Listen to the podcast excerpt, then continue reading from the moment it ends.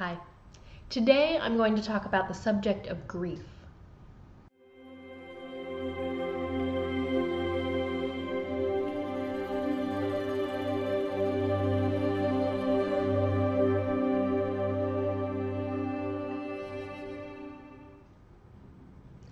From my heart, a sincere thank you for all of the condolences that I've received over the past week. A week ago, one of my cats passed away very suddenly and unexpected. He was only five and the love of my little life. Uh, I have another one that you'll probably hear in just a moment, but it sparked a, a thought about grief because a pet, you know, a lot of people have gone, well, it's a cat, just get over it. But we love what we love, and we still have to go through the grieving process in order to remap our model of the world. There's a presupposition in NLP that says the map is not the territory. So the territory that's the the space of our lives that we think is is reality. And the map that we hold for that isn't necessarily what the truth is. So grief is an interesting concept. It's an interesting emotion that's very, very useful to remap our model of the world. So, Honey was my cat, and lovely boy he was. And two weeks ago, I had two cats, and a week later, I have just one that's gone running up the stairs. And my grief, like probably any grief, if it's the loss of a loved one, a pet, a relative, a friend, a job, a home, uh, anything, we have to have that moment to let ourselves just be. And regardless of what other people think, regardless if it's a, a person, an animal, a job, money, time, for us to allow ourselves our own ability to grieve is such an important thing. And for me, I know it, it comes in waves. And I'm so thankful that I had the last week with him to be able to say my goodbyes.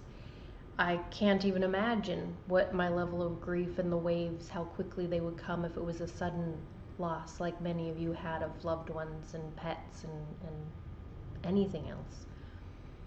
But to be able to sit, to be able to be authentic with that level of grief that we're having, to allow it to come and not push it away, because so many times I think that people think, especially with something like a pet, that they aren't allowed to grieve or they need to be over it or it can only be at certain times. And I think that's where my NLP skills come in handy is that there are times that I need to manage my state and manage the emotions that I'm having.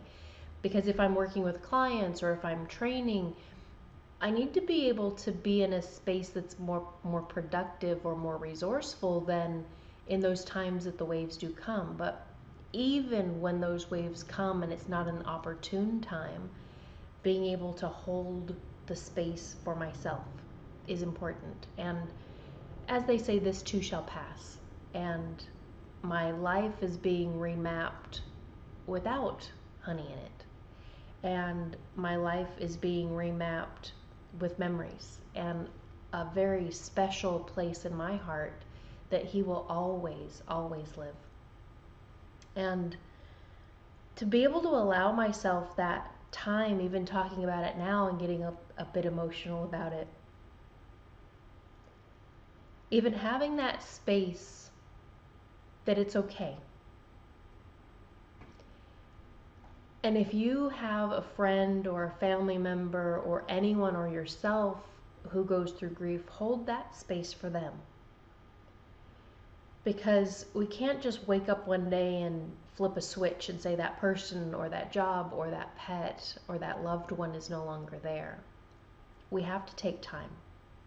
And I know that I've gotten calls from clients or potential clients that say, Can you help me speed up grief? And I don't know that there is that possibility. I know that there's a time when grief has run its course and then NLP can really help to, to speed things up once it's run its course. But the purpose of it really is to to let you hold that space, let yourself grieve, let yourself remap, or to hold that space for somebody else to give them permission to grieve, to give them permission to be. So again, I thank you anyone who has reached out and shared their condolences with me. Um, he was a, a little boy cat that grew up on Facebook, so he had so many family and friends and followers around. Um, he often came to, to work in his early days, and so he hung out in some of our NLP trainings, and he was a pleasure, and he will always be there in my heart. And thank you for letting me be vulnerable with you and authentic with you today, and to share that space.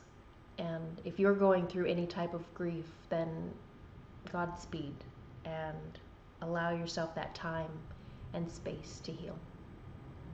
I'll see you next time.